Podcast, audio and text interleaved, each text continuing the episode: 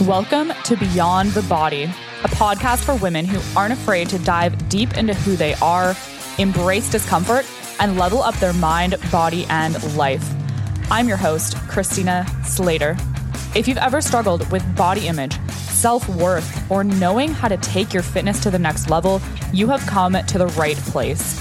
We go deeper than just the latest fad diet or trending workout to provide you with the mindset tools to transform your body upgrade your mind, and reclaim your life. Let's get into it. Hey guys, I'm your host, Christina Slater, and welcome back to another episode of Beyond the Body. Today, I'm going to be telling you guys three things that will hopefully change the way you think about fitness, especially when it comes to your goals and your progress. And these are three things that I didn't know before becoming a trainer or before really embracing fitness into my lifestyle. And these three things were complete game changers for how I train, how I coach, and how I measure progress for myself and for my clients. So, the first one is that weight loss and fat loss are two completely different things. So often we are chasing weight loss. And I actually hate the term weight loss. I like the term fat loss because we don't actually want to lose weight. We want to lose fat. When you're losing weight, it can be bone density, it can be lean body mass, it can be water weight, it can be so many things. And ideally, we want to be building muscle, we want to be holding on to that lean body mass, and we want to be dropping the fat mass because you can actually lose weight. We can actually have that number on the scale come down, but your body fat percentage can actually go up. So if you're starving yourself to lose weight, if you are not like resistance training, um, you can see that number going down and you can be like, hell yeah, I'm losing weight, I'm losing weight. But are you really losing fat? Or are you losing muscle? Are you dropping water weight? Maybe your fat is actually increasing, right? Because you don't technically even have to work out to lose weight. You can absolutely lose weight without ever even taking a step in a gym or even technically doing any exercise as long as you are in a calorie deficit. However, weight loss without exercise is likely going to be suboptimal when it comes to your body composition.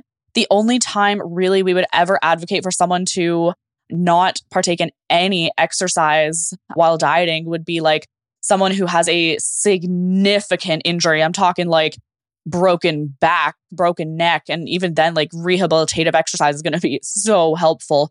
There's hardly any cases ever where we would advocate for someone to to not work out with the goal of weight loss or even fat loss. So, with that being said, what I'm saying in another sense is don't worry so much about the number on the scale. Make sure during your fitness journey that you take photos because I know at the beginning, when you are in that uncomfortable place with your body, it can be so challenging and scary and embarrassing to take those progress photos but you will thank yourself so much later. Photos show so much more of the actual physique and body composition changes than the scale ever will. Measurements are also very, very useful, especially when used in conjunction with progress photos. So stop chasing weight loss. Stop chasing that decreasing number on the scale. Like I remember back in the day, when I was much younger. And all I cared about was seeing that number go down. I would like run for miles. I would like wait as long as I could before eating. I'd be in the gym for three, four, literally five hours. Like I would go twice a day, two and a half hours to work out. And I was obsessed with my weight. But I didn't know that I was losing muscle. I was completely exhausting myself. I wasn't fueling my body enough for it to truly respond to how I actually wanted to look. And for me, I wanted muscle definition. I wanted toned muscles. I wanted to grow muscle as well, which absolutely requires a good amount of food. I truly thought that you could turn fat into muscle and maybe vice versa as well. And all I thought was, I'm doing good because the number on the scale is going down. All right, let's go into topic number two. And this one is funny because like you see it so much on social media of like these fitness girls and I'm a fitness girl so I'm not hating on that. I think it's awesome. Keep posting and doing your thing, but all these fit girls in the gym going lift heavy shit, lift heavy shit. and like yeah, it doesn't matter how many times people say like yes, progressive overload, yes, need to lift more weight. Of course you want to get stronger over time, but lifting heavy doesn't mean fuck all, especially when your goal is hypertrophy, when your goal is muscle growth, and when your goal is fat loss. There are so many scientific studies out there. You guys can search them up that show in order to optimally build muscle, you don't want to be lifting much more than like 80% of your one rep max. Like that is pushing it to the absolute limit when we're talking about muscle building. In fact, you want to be training more so around like 30 to 40% of that load. Now, I know that might be like a little scientific for some of you. So, what that means is essentially, especially when you're a beginner, and not even when you're a beginner, I've been training for 10 plus years um, doing weightlifting, and I still lift quite light or what some people would think is quite light. And of course, I want to get stronger over time. That's definitely one of my goals.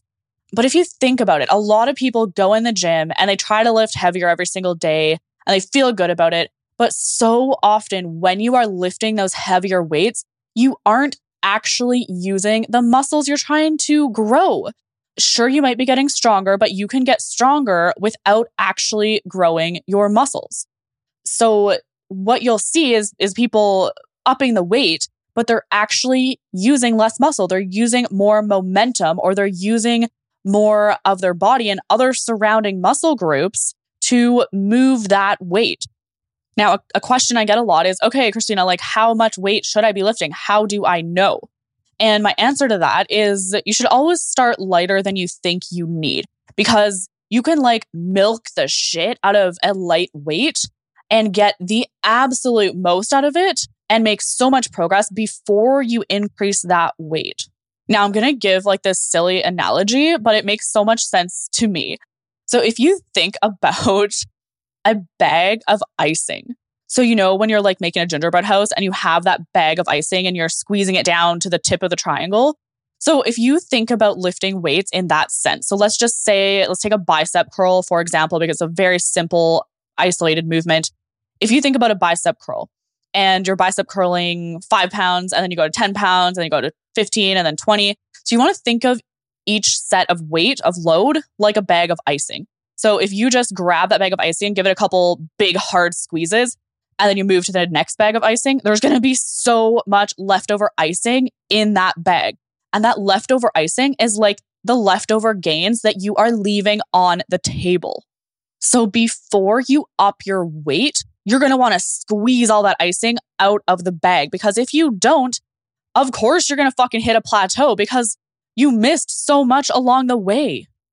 And when I say hit a plateau, I'm talking more so in the amount of weight that you're going to lift and in the amount of muscle that you're going to build. Because if you're not optimally contracting your muscles, if you are not optimally lengthening and shortening your muscles through the proper ranges of motion, they are not going to grow effectively.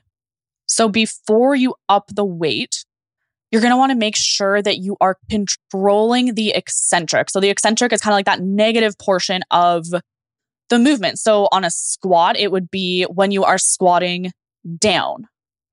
On a bicep curl, it would be when you are lowering the weight. On something like a lat pull down, it's going to be when the bar is going back up.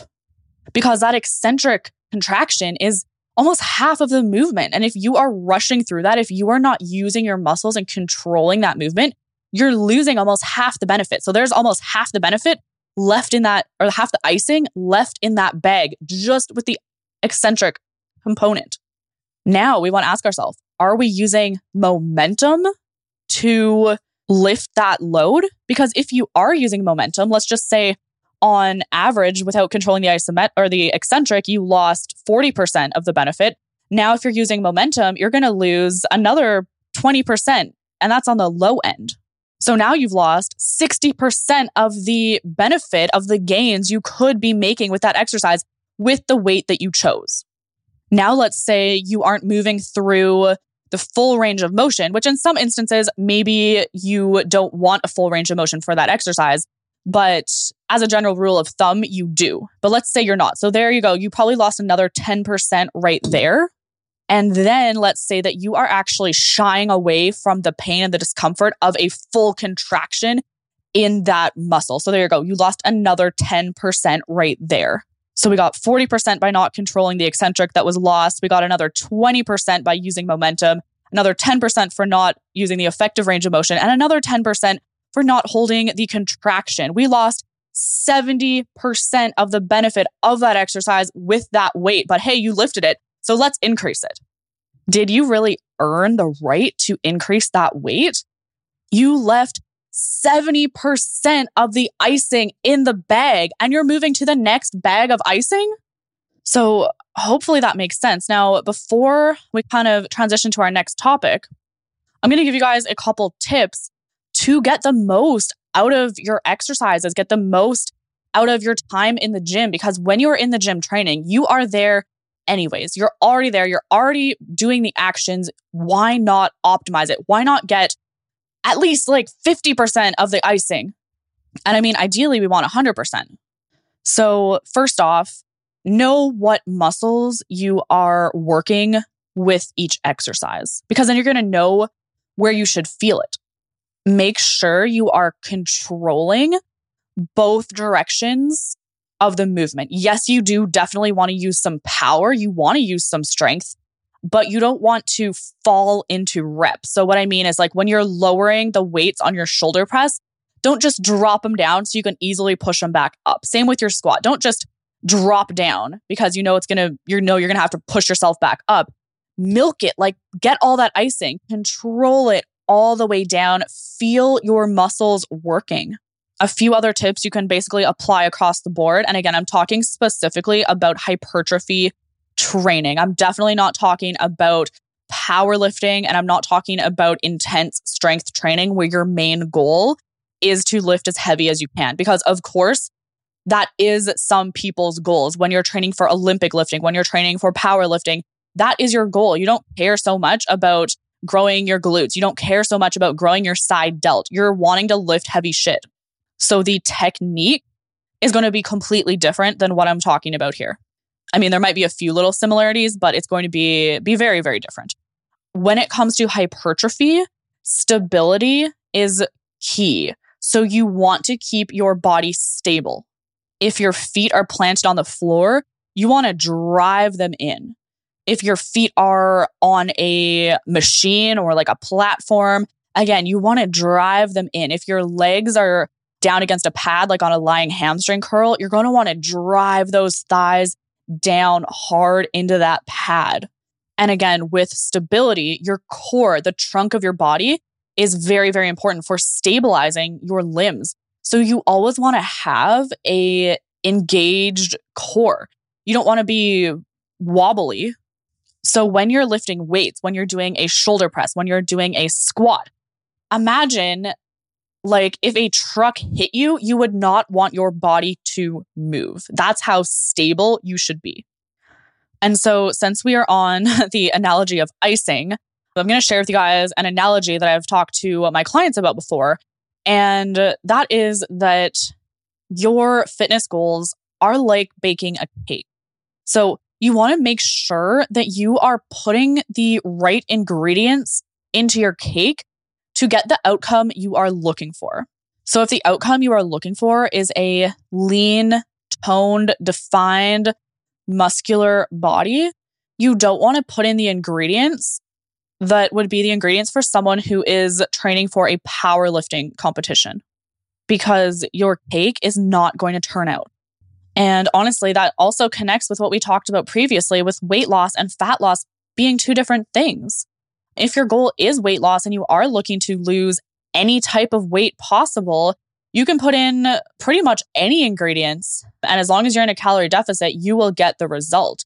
But if your goal is specifically fat loss, or if your goal is to specifically build your glutes or tone up your core or tighten up your arms, you're going to want to make sure that the ingredients that you are using in your program, in your nutrition, in your life are in alignment with the outcome, with the cake that you're trying to bake. All right. And so the third thing I want to talk about that will hopefully change the way you think about fitness is that anyone can do it. Anyone. It doesn't matter how old you are. Doesn't matter how out of shape you are. It doesn't matter your background. It doesn't matter your genetics. It doesn't matter how much shit you've gone through in your life. It doesn't matter how much your parents messed you up because you and only you are in control of your life. And if you want it bad enough, you can absolutely 100% achieve your fitness goals. But it takes time, it takes dedication, it takes consistency. It takes the acknowledgement and accepting that it's not a quick fix. Getting in shape and maintaining a healthy lifestyle is not going to be an overnight thing. There absolutely will be times when you're going to feel like quitting. There's going to be times when life punches you in the face and it knocks you down. But if you can commit to the process, if you can embrace the process and invest yourself into learning, especially learning what works for you, because absolutely there are basics across the board that every single person needs to apply. But also, every single person is different. But if you can wake up every day and do one or two things that drives the needle forward in your life and in your fitness journey, you will make it because most people don't even start. And the reason why so many people do fail to start is because we lack trust in ourselves. But every time you say you're going to start tomorrow and you neglect to follow through, every time you uh, miss your workout, you are ruining your self integrity. And that's why you don't trust yourself. I have had a lot of clients at Cut and Conquer who started in this situation. And once they start showing up for themselves and they get into that momentum, they start practicing self love and learning about fitness because there's so much cool stuff to learn. There's always something new. There's always things that I'm learning that our coaches are learning. And they begin to embrace that lifestyle. Then one bad day or one off day, it's really not such a big deal anymore because they've built trust in themselves that they are not only capable of getting back on track, but that they will get back on track. And if you can start building that trust in yourself that you can do this, that you can still enjoy life, you can still make progress in fitness, then you are well on your way to greatness. Because when you feel your best, you do your best. So, quick little recap three things that will hopefully change the way you think about fitness. Number one, weight loss and fat loss are two completely different things.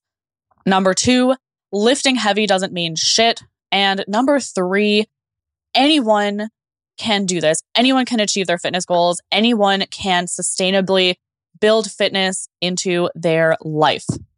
So, that is all for this episode. I appreciate every single one of you guys who tuned in today. And if you got value, if any of this hit home, if you learned anything, let me know. Take a screenshot, share your Instagram story, tag me at Knifina, and I'll see you guys in the next episode.